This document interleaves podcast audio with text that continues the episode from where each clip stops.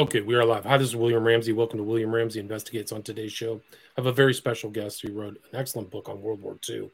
His name is Walt Larimore, and the title of the book is At First Light: A True World War II Story of the Hero, His Bravery, and Amazing and an Amazing Horse.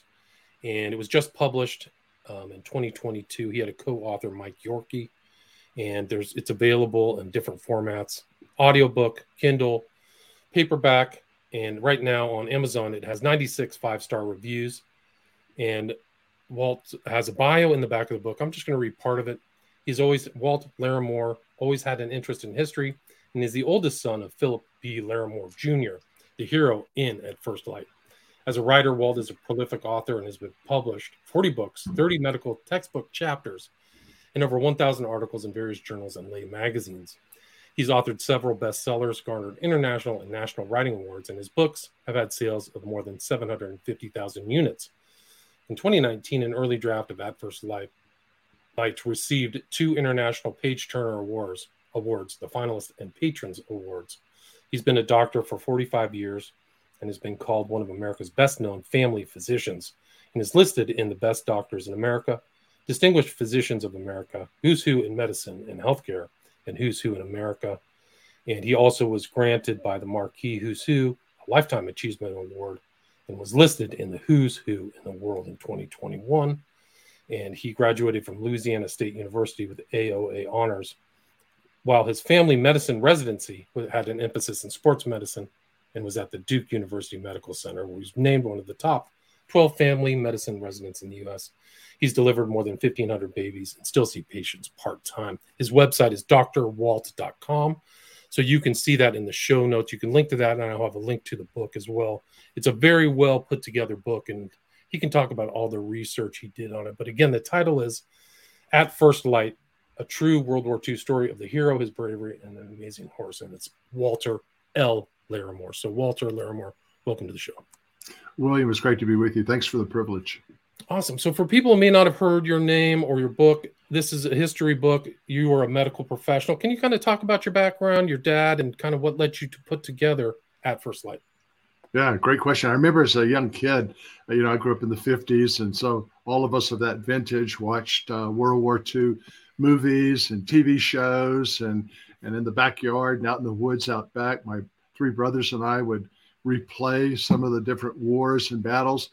We knew our dad had uh, been in World War II just because he had lost a leg. In his office, there were shadow boxes of medals and there were pictures signed by generals uh, Eisenhower, Young, Truscott, McCarr. So, so we knew he'd been a hero, but he never would talk about it. Uh, even ask mom, mom, what, what went on? What do you know? And she's she would just say, well, he doesn't want to talk about it and that was uh, that was that until their 45th wedding anniversary. And i guess he got nostalgic or began thinking back on on the past and knowing that there wasn't that much time left in the future. And so at their anniversary my brothers and i were sitting around with dad and i just asked him you want to tell us any stories? And and william i guess the timing was right. He began to tell stories uh, they poured out and they continued to pour out every time we met with him and, and quite frankly, I didn't believe a lot of them. They they they were literally unbelievable. But when he passed in 2003, uh, we were cleaning out his items and found a footlocker that had over 430 letters, had three history books that recounted the same stories that he that he told, and so I began to put together his letters and those stories uh, into uh, just a, kind of a family document. It had a lot of holes in it, so I began to do research to find out where he had been, when he had been there, uh, what the actual fighting was about. And William, that ended up being 16 years, almost 16 years of research uh, in facilities, about eight uh, uh, states, United States, that where I went to different facilities, different museums, archives, and even overseas travel to Italy, France, and Germany to discover what ended up being some really remarkable stories and some secrets that had never been told before. It, it was a long, long journey of writing, rewriting, editing, rewriting, re editing, but I'm just delighted on how it's been received so far. Yeah, congratulations. And it's it's a very well put together book. It's very chronologically ordered, maps, um, pictures too of your father and him with Eisenhower, very important to people as well. Can you kind of talk about his early life and where he's from uh, and kind of what led him into the military? He was very young when he went in. Can you kind of talk about his yeah. early background? He was. He was the only child born in 1925, growing up in Memphis. His mother was uh, a, a, paralegal before there were paralegals. She was the executive for one of the top attorneys at the top firms in Memphis. And because of that, she often worked uh, 12, 14, 16 hour days, sometimes seven days a week. His dad was a conductor on a Pullman Railroad. Uh, he would serve either on the City of New Orleans train that ran from Memphis to Chicago or Memphis to New Orleans, uh, or the Sunset Limited. And so his dad would often be gone days at a time. And dad wasn't really good at school.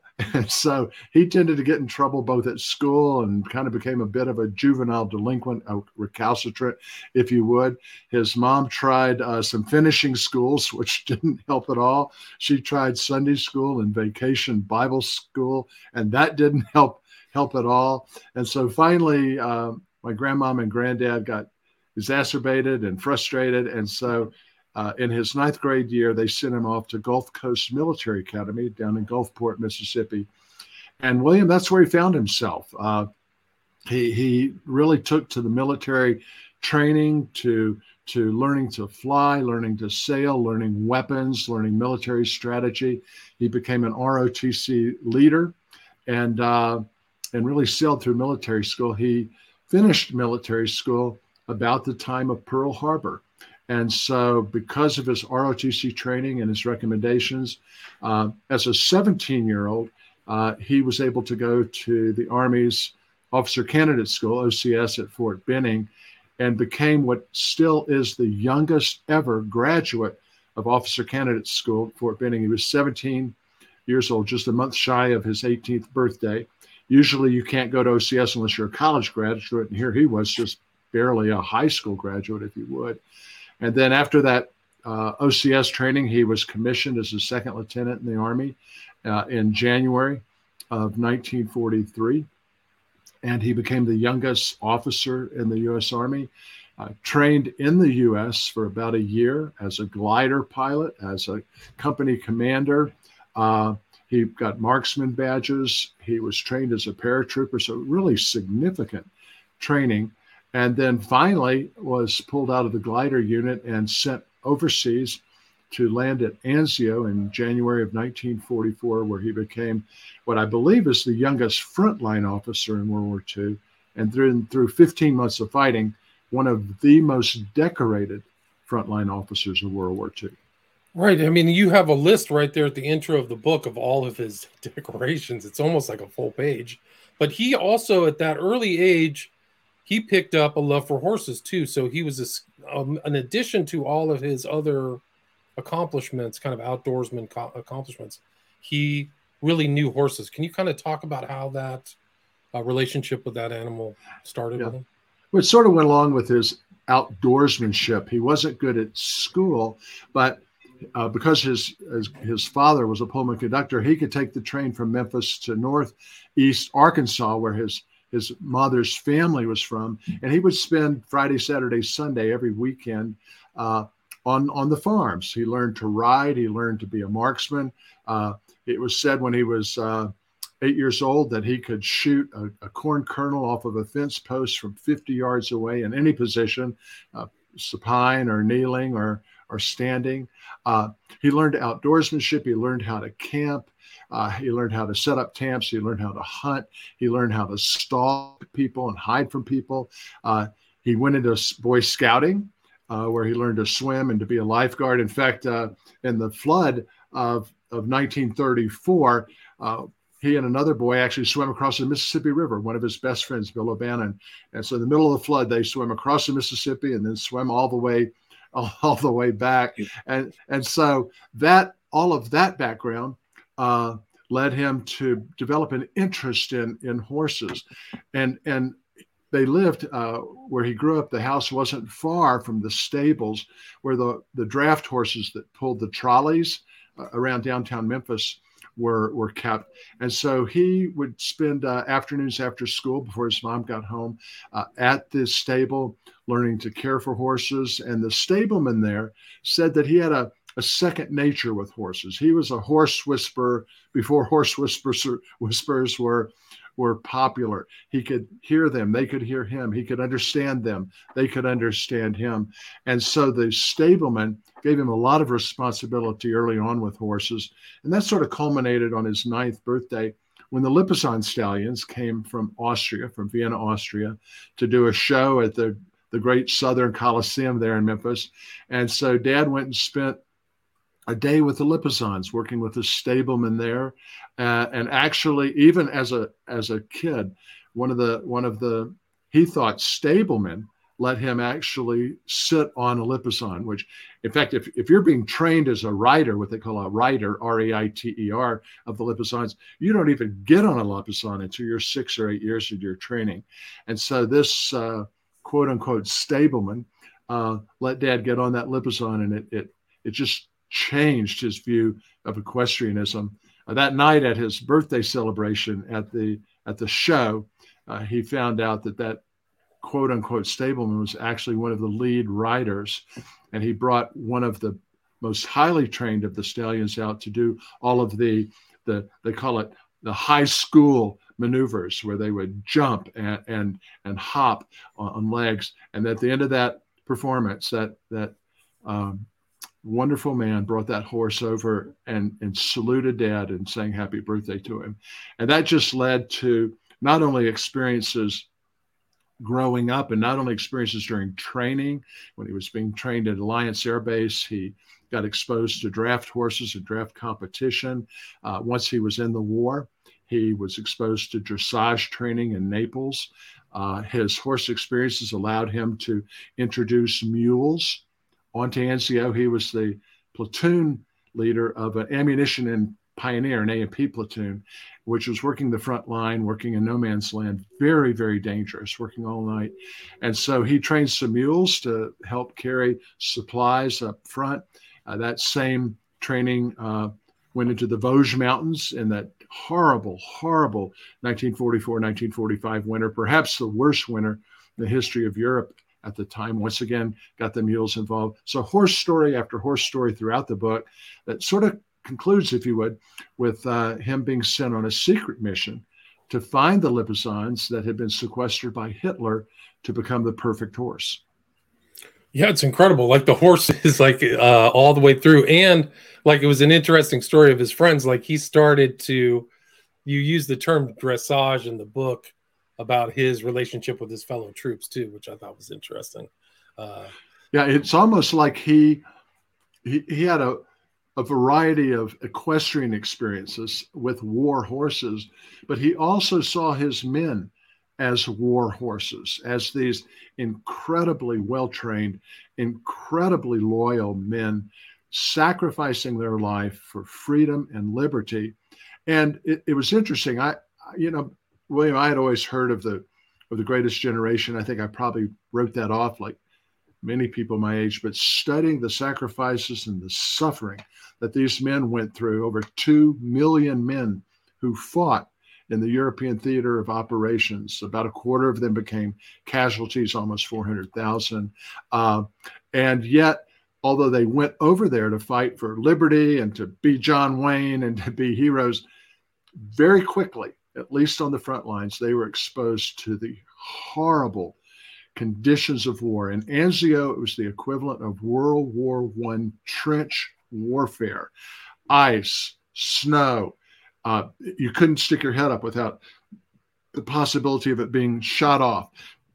The entire Anzio beachhead was within range of the guns, the German guns, and the shelling went on 24 7. The bombing went on 24 7. It was just horrible. And very quickly, these men developed a loyalty for each other, to protect each other, uh, to fight with each other, and to get home. It was a, it was a real priority for them. But they were, uh, I think, the greatest generation.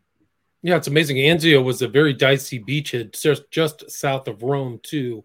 So this is an 18 year old today. He would be considered like a kid, an adult over a whole platoon, right? Over 50 men, at least initially, these kind of uh, NCOs and grunts, right? Can you talk about? Oh, yeah. Kind of, yeah. In fact, uh, he was by far the youngest. he he was the young man, if you would, uh, and yet he was wise enough to to have been introduced by his uh, battalion leader, by his best friend. He had gone through uh, OCS with a with, and met another man, uh, Ross Calvert. They became best friends, and they ended up serving together throughout virtually the entire war. Maintained their friendship after the war, but but Ross really introduced him as a as a very young man to these these uh, veterans. Most of his platoon had actually been uh, with the Third Infantry Division and the 30th Infantry Regiment since they had their first D-Day in Morocco. I, I interview people all the time, and I'll often ask them, "What what does D-Day mean to you?" And they'll say, "Well, that obviously that means Normandy." But I've met almost nobody, maybe a couple, who know that the the guys on the southern front had, well, at least the third battalion of the 30 Infantry, Infantry Regiment had seven D-Days, and the third Infantry Division had five D-Days. The Northern Front had the Battle of the Bulge. We've all heard of that.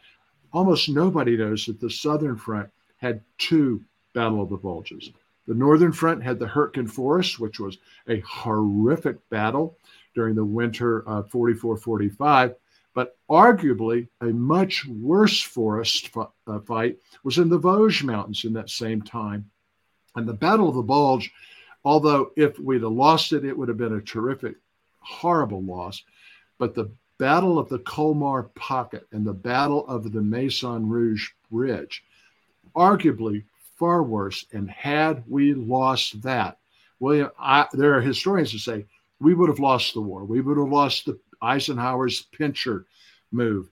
And yet, by hanging on by a thread, despite some terrible leadership decisions, the grunts in the field uh, fought off a, a, single battalion, well, actually, two battalions of Americans fought off between three and five divisions, panzer divisions, in this horrific battle. And so, this story is a lot more than just a single man or a single platoon. It's the story of what I call the forgotten front of World War II, which is that southern European front. Terrific battles. Right, amazing. And the Vosges, I think you wrote in the book, had never been conquered. It's, it has like a battle history of uh, never falling. So that is another kind of indicator of how devastating it was. Um, but no, no, like, you're, you're, you're absolutely right. The Vosges Mountains, there were six major army campaigns throughout history, and not one of them prior to World War II did the invading army stand a chance because the mountains were very rugged, uh, filled with swamps and thick forests, and you just could not beat an enemy that was dug in. Well, here comes the, you know, the Seventh Army up through France after there's their fifth D-Day in southern France, August 15th in 1944. They're racing up France, chasing the German 19th Army. They they almost outrun their supply lines, and then when they get towards the winter, it, winter begins to set in. They know the Germans are dug into the Vosges Mountains, and they develop. Truscott develops a battle plan, and the men exercise it day by day by day terrific casualties, terrific losses, and they become the first army in history to defeat an enemy in the Vosges Mountains. And yet, they, I, I think one of the big differences in this greatest generation was that these young men, in Dad's case, this teenager, did not see themselves as conquerors. They did not see themselves uh, as overthrowing uh, the other army, but rather they saw themselves as liberators. They wanted to liberate people who had lost their freedom, who had lost their liberty. And to that end, they were successful, William. Right. And they were welcomed on the way. You t- there's many vignettes in your book about how warm the locals, whether Italians or French, were to them. And so there was a there was kind of a symbiotic relation. There's like little pauses in the wars where your dad was like talking to an Italian family or the French are helping him out or feeding them. So I thought that was interesting too. So they didn't see them, but he was wounded. I mean, fee high fever, shot in the arm, really banged up too. Can you talk about uh, what happened when he went? To, like a lot of people may know the name Audie Murphy, but maybe yeah. you can talk about uh, him and, and your dad.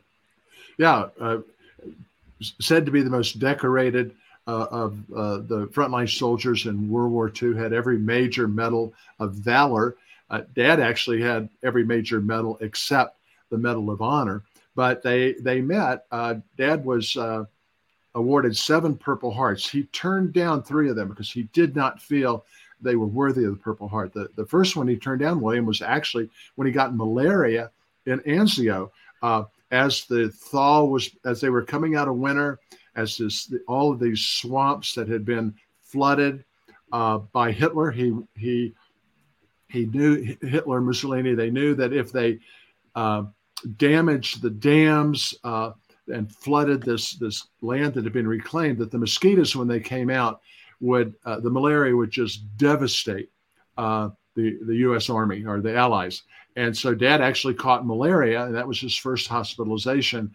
Uh, his first day in the hospital, he's burning up with 105 degree fever, and this soldier walks around and throws a purple heart on every bed. In other words, if you were in the hospital, you got a purple heart. Dad said, Nope, not me. I'm not accepting it for malaria. In fact, after only two days in the hospital, he sort of went AWOL, if you would, from the hospital said, I'm going back to my guys. I'm going back to my men. A real side, side uh, bunny trail of that, just real quick, William, is that because uh, the, the Axis controlled Southeast Asia, they controlled all of the medication, the quinacrine, that was used to treat malaria. So Mussolini was convinced that by flooding these fields, by exercising biologic warfare, that he could defeat the army and Hitler could defeat the army just with malaria. But fortunately, there was an experimental drug in the US called quinacrine, and that came over and actually was dad took it. It, it saved countless lives from malaria. But beyond that, he had six other times that he was wounded. Um, the second most serious of those was a, um, a leg wound that occurred during the Vosges Mountains. He was uh, he and one of his men were taking um, uh, ammunition and supplies into a, a, a group of raiders. Uh, it turns out they got surrounded by uh, by an elite German infantry uh, division, and at the uh, very last second, almost when it was they were to be overrun, he was shot in the leg and was uh, evacuated. Went to a hospital in southern France, and in the cot next to him, in the officers' ward, was this young man from Texas, Audie Murphy. And so they met, became friends.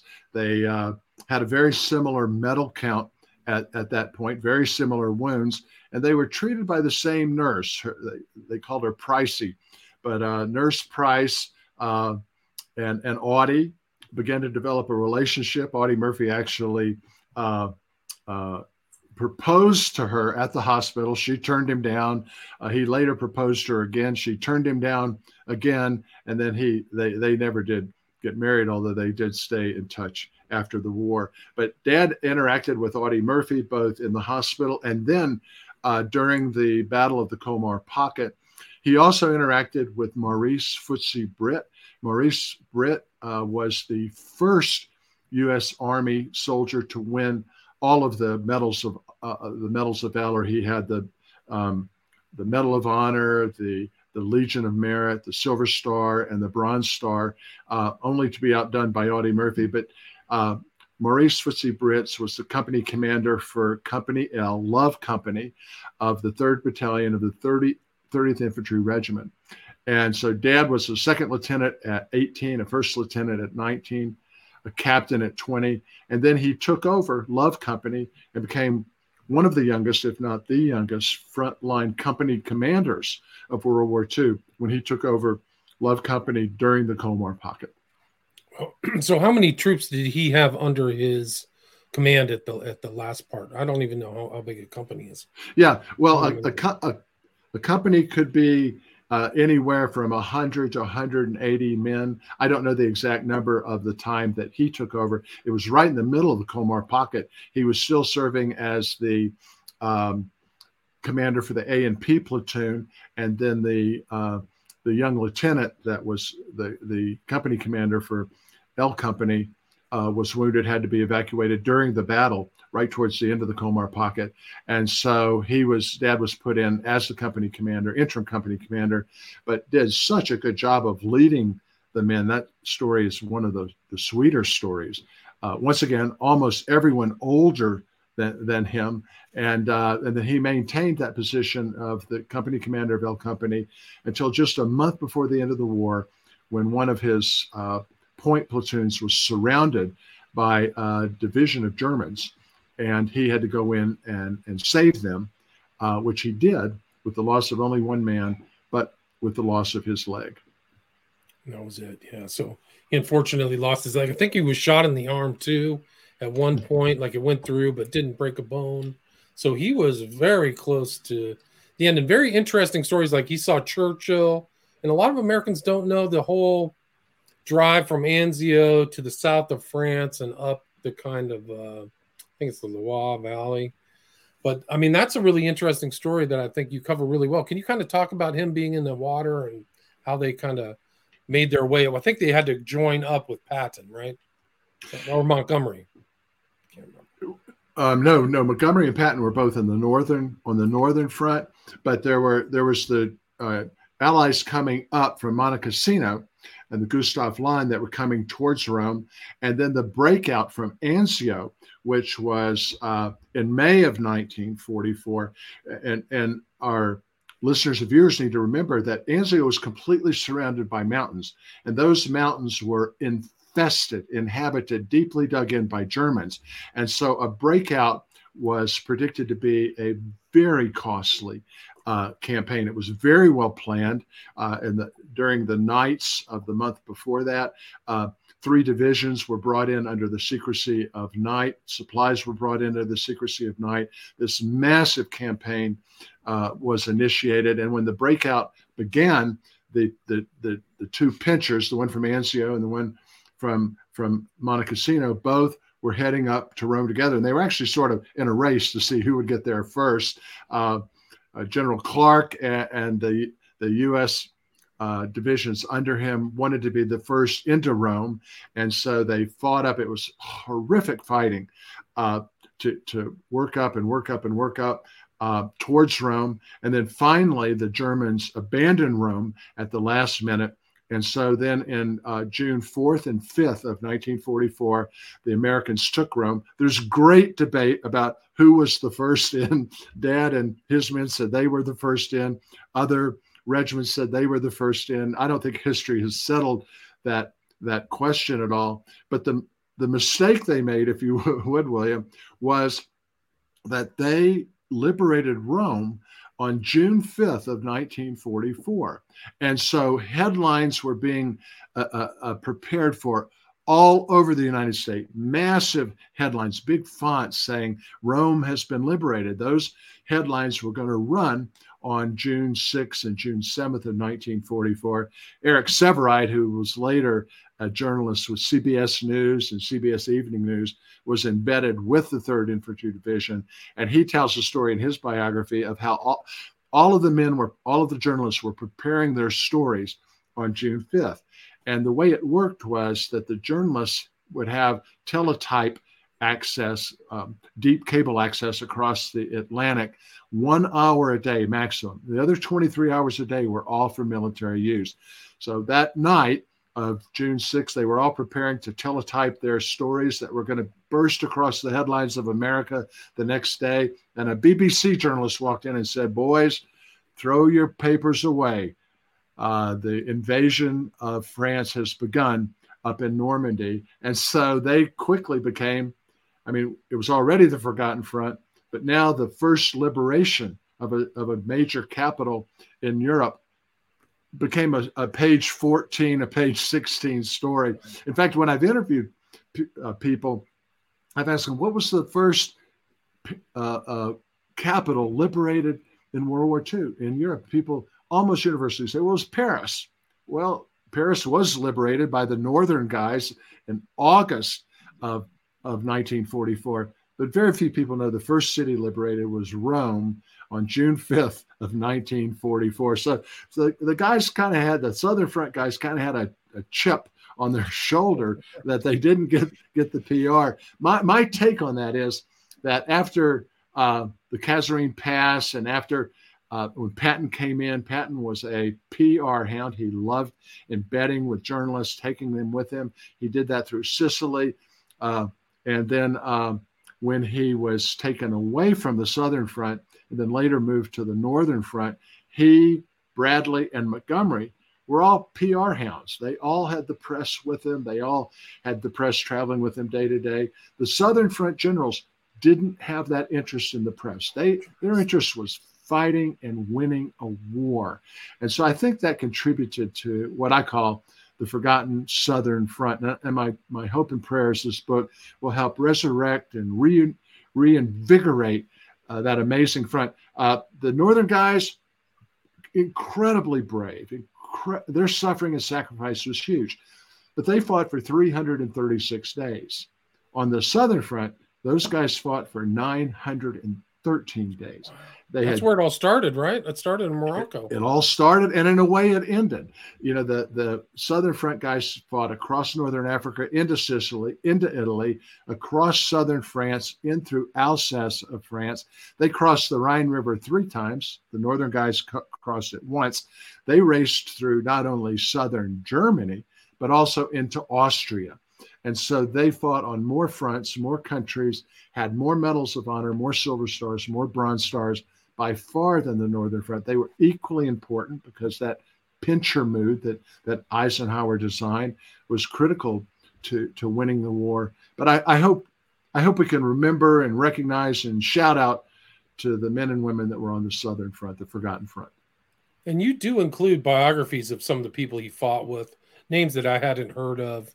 So I really appreciated that at the end of the book. And it's very easy to follow where these battles are commencing through the maps that you have in the book as well. Um, can you talk a little? The Lipizzaners are kind of a famous horse that the, you can see online. It's a big, beautiful white stallion, and they kind of are able to kind of train them to do jumps and stuff like that. Can you talk about the secret uh, mission your dad had involving those? Yeah, towards the towards the end of the war, uh, rumors started coming out of Czechoslovakia about Hitler's program to develop a, a royal breed, a, a perfect breed. You know, he had his his sights set on the Aryan race, the quote unquote perfect race, and he wanted to have the perfect horse, the perfect war horse for the perfect race. And so early, uh, even before World War II, he began to sequester onto specialized horse farms all of the royal breeds of Europe. So these were horses like the Berbers, the Andalusians, the Frisians, uh, thoroughbreds, uh, and, and Lipizzans, the, the dancing horse uh, horses of Vienna, Austria. And so um, there were a number of, of, horse farms where these breeds were being developed. As the breeding continued, uh, he made his choice that he wanted to have the Lipizzan, the, the beautiful white horses. They're, they're actually a gray. they're born, they're, they're black. And then they, they turn white and they kind of become gray. But the way their coats are, it looks a beautiful, beautiful white.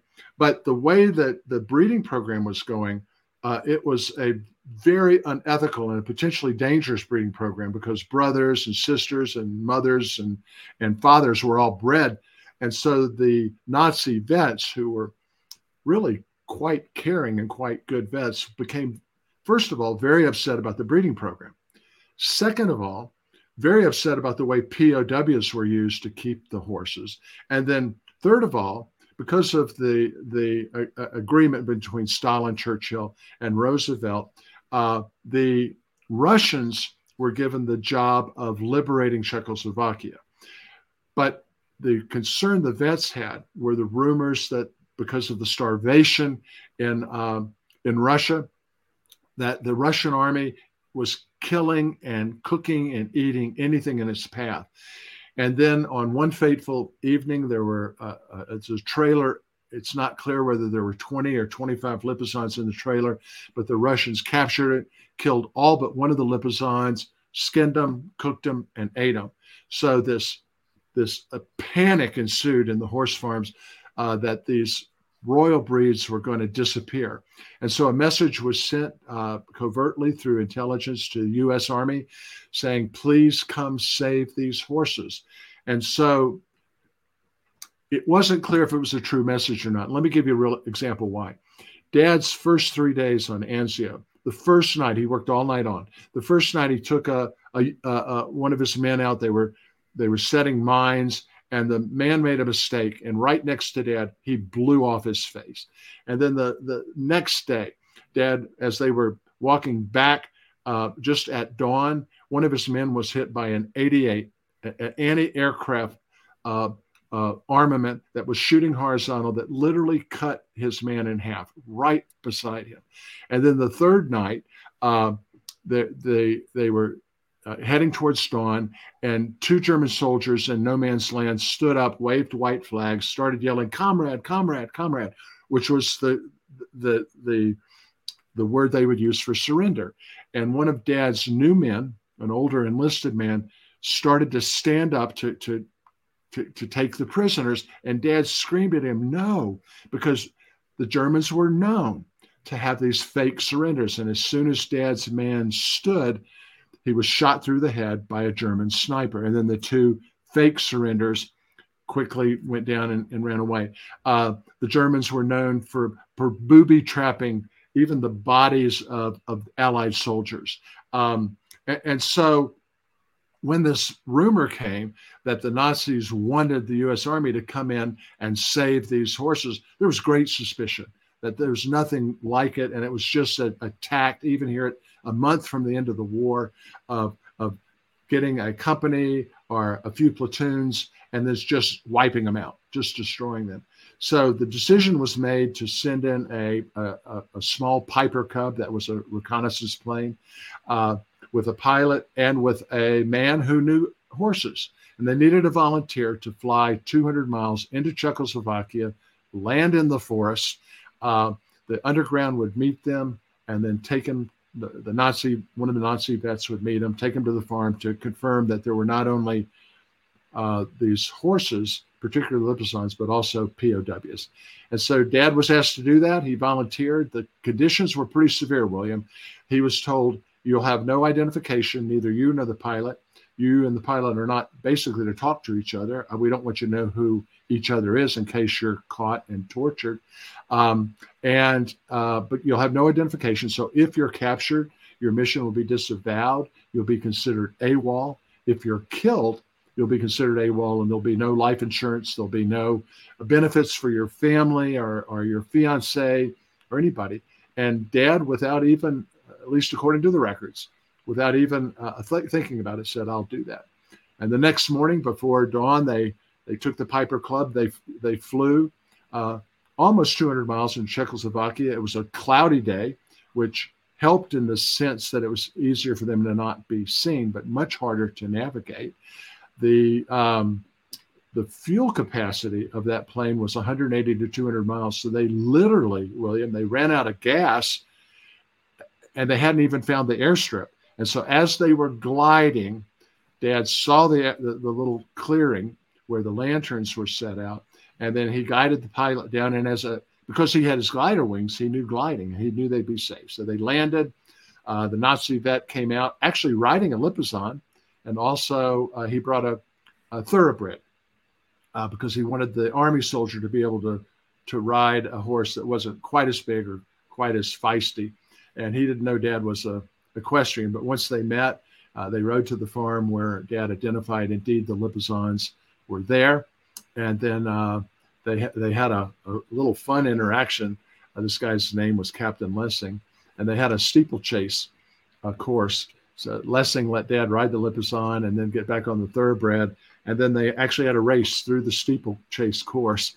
And Dad's story is that he won. I have no independent documentation of that, but his other stories were true, so I believe it.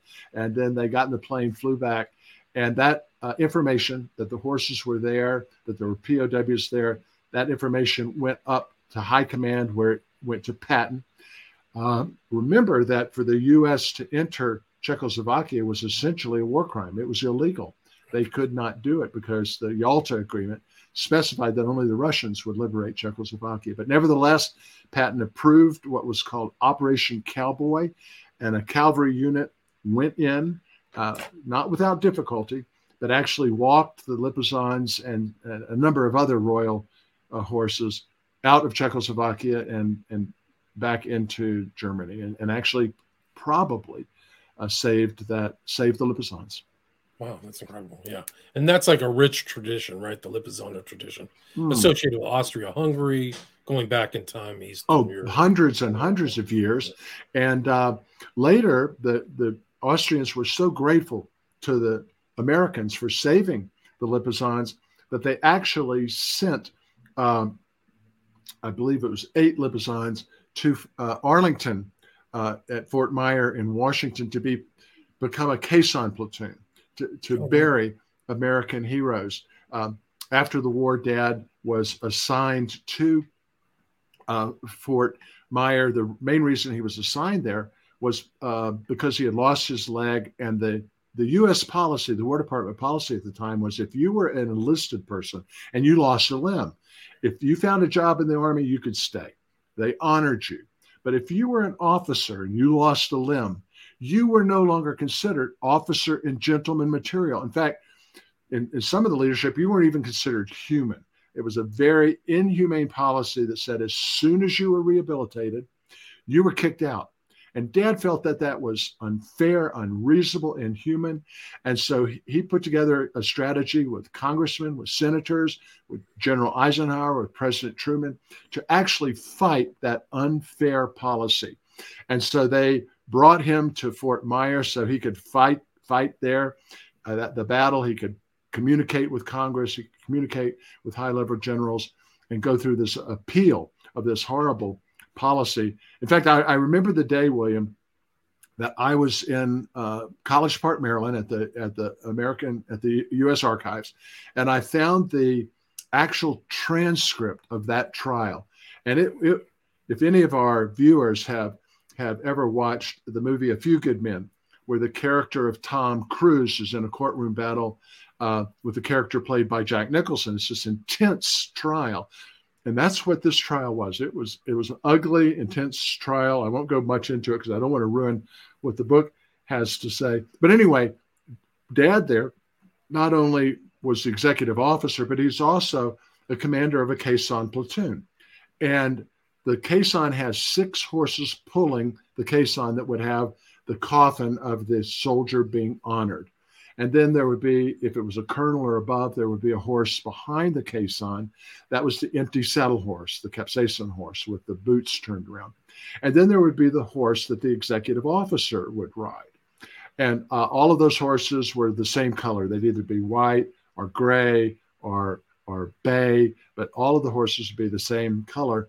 But the caisson, the six horses, would have three riders, one on each horse on the left, one on each pair. The, the right horse of each pair would not have a rider. And then there was, the, of course, the executive officer.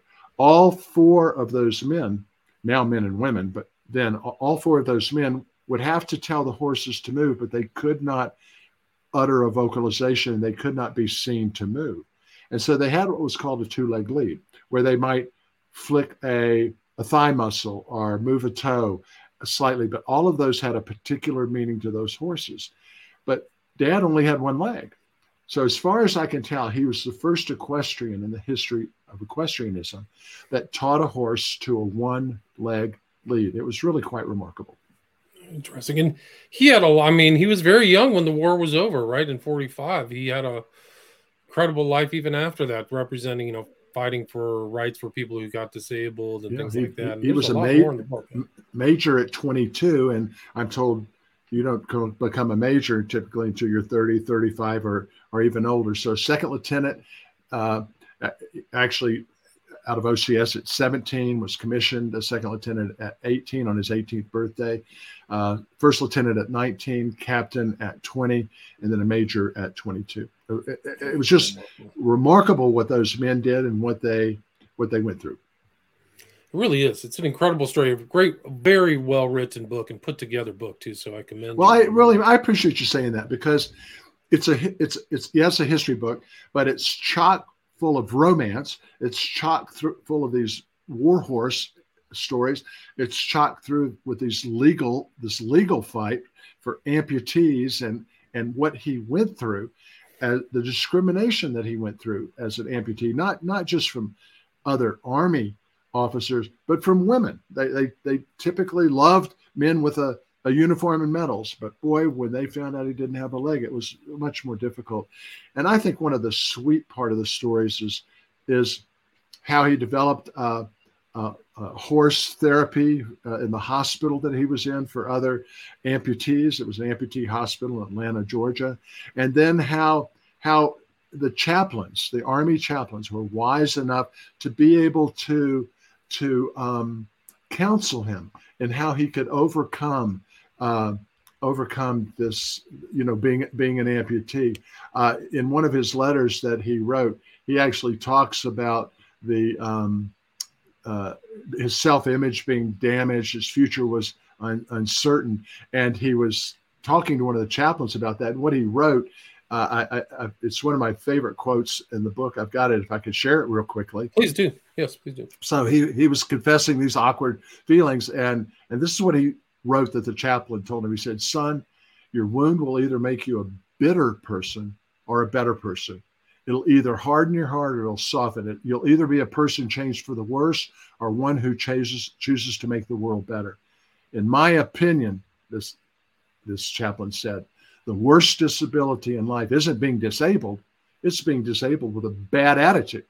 The Germans smashed your leg, but don't let them shatter your heart, your talents, your gifts, your will, or your faith in God and the plan He has for you. The choice is up to you but you need to make that choice. And, and that for dad was a, a real game changer to think, well, how do I be a better person? How do I change the world despite this terrible disability? It's amazing. Yeah. He had an amazing life. And really, one of the other aspects of the books is all these letters that you went through.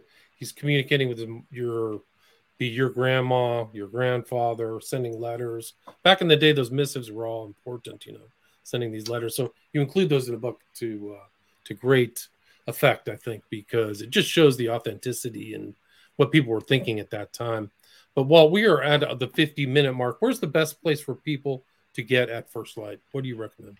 Oh well, any of the online sites have it a uh, have it available it's in hardback. It's an audio book. Uh, the paperback will probably be out next year. Um, I, I, love the narration. The, the the one of the best audio readers, narrators in America. He does Stephen King's books, does Vince Flynn's books. He's done the Bible. He's done all the classics. But What's George, George, I forget his last name. I'm blanking on it. But okay. the, the narration on the audiobook is just spectacular. He does all the different characters uh, in a wonderful way. It helps bring the book to life. It, it, it is a history book, but it's written in a newer genre called narrative nonfiction or creative nonfiction, where it's written, as I think you've indicated, much more like a novel, uh, chock full of, of conversation and shocks and twists in the plot, but very short chapters. And I think that's one of the reasons it's up again for an International Page Turner Award.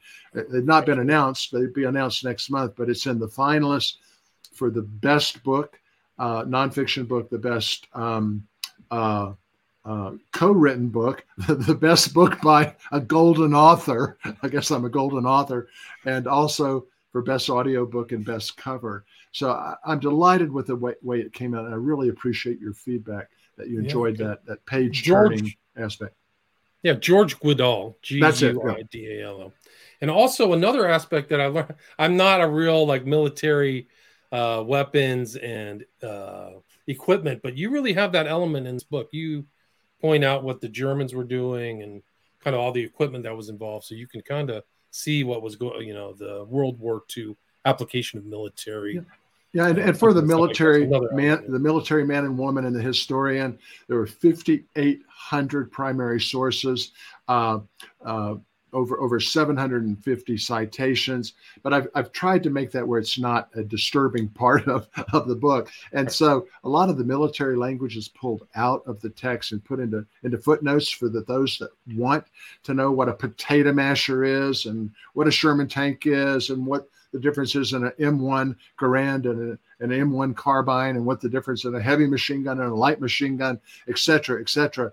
That information is available uh, I've had a number of reviewers, uh, reviews have been amazing. How how well reviewers have received it, but a number of them said, "Well, I read it first for the story, and then I went back later and, and read the footnotes and reached an even deeper level of understanding of this, the, truly the greatest generation." And, and one qu- real quick thing, William, you mentioned that you know Dad wrote 436 letters, and this book wouldn't exist without those letters.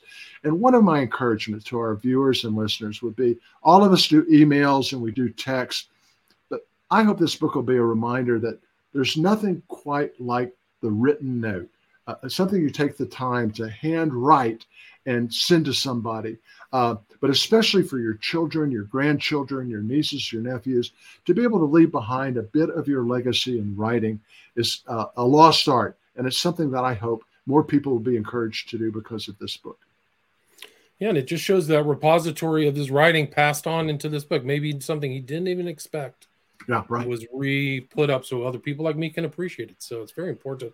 And you had a lot of military, big military names uh, wrote about how great the book was too. So I couldn't believe it. I, I, I, the first person that reviewed it was David Petraeus, the former commander of Afghanistan, former director of the CIA. I don't know him, but a, a, a, one of our technical advisors, who's a physician and an infantry person, sent it to him, and he contacted me. He said he read it in three days, and he wanted to know if I could, if I would accept his endorsement. And and he's he in fact, his endorsement was on the front of the book. He said, "This story is extraordinary. Don't miss this remarkable book." But there's four four-star generals who endorsed it, including the first female Army four-star officer, uh, Air Force three-star uh, and two-star general. But then the, the athletic legends, uh, Coach K, uh, Coach Krzyzewski, the, the head basketball coach at Duke, uh, also read the book in three days during during his last season, and uh, of coaching and endorsed it along. Joe Gibbs, uh, three times Super Bowl winner, three times NASCAR winner, gave it a beautiful endorsement. Dan Reeves, uh, who was a Super Bowl champion uh, coach and player, uh, Dan read it on his deathbed. I didn't realize at the time that he was terminal, but uh, it was the last book he read and the last book he endorsed, and his endorsement is there um, the the, the uh, Pat Williams, who founded the Orlando Magic, uh, is a World War II aficionado. Several uh, editorialists uh, that that endorsed the book, and then novelists, uh, best-selling New York Times novelists who endorsed it. And so, as a first-time writer in this genre, I'm not a historian. I'm not a big famous writer, but to have that type of praise, I think allows people who don't know me from Adam to say, "Hey, this may be a, a, a book worth worth picking up." Good point, and I think that the uh, reviews on Amazon uh, are indicative of that. Ninety six five star reviews right now, audiobook, and your website is drwalt.com. If people want to reach out to you or follow up with you, is that a good place to send? Absolutely. Dr. Walt, Dr. Walt, drwalt.com. Uh, they can sign up for email. I send it every day. It's got health and book type stuff. Comes out on a daily basis at, at, at, at drwalt.com. And, and feel free to write me. I'd be glad to interact with uh, anybody who would. Um, I just am back from New Orleans, actually, William. The Military Writers Society of America gave the book a, a silver medal and then as of today, it's up for another uh, eight major book awards. And wow. so I hope that that will all facilitate um, more of us learning about and remembering uh, this forgotten friend as we head towards Veterans Day. Uh, and, and then, of course, next year, Memorial Day. I hope that on those days when we're picnicking and barbecuing, that uh, we'll remember. We'll tell a story, uh, even a brief story, about uh, the men and women who preserved liberty uh, from fascism and totalitarianism. And even in these times of, of great political debate and divide, I hope there's one thing that we can agree upon. And there was a, a time when the world was on a precipice and uh, America fought for and saved freedom and liberty. And I hope we can always honor our men and women uh, who serve in uniform. I hope so too.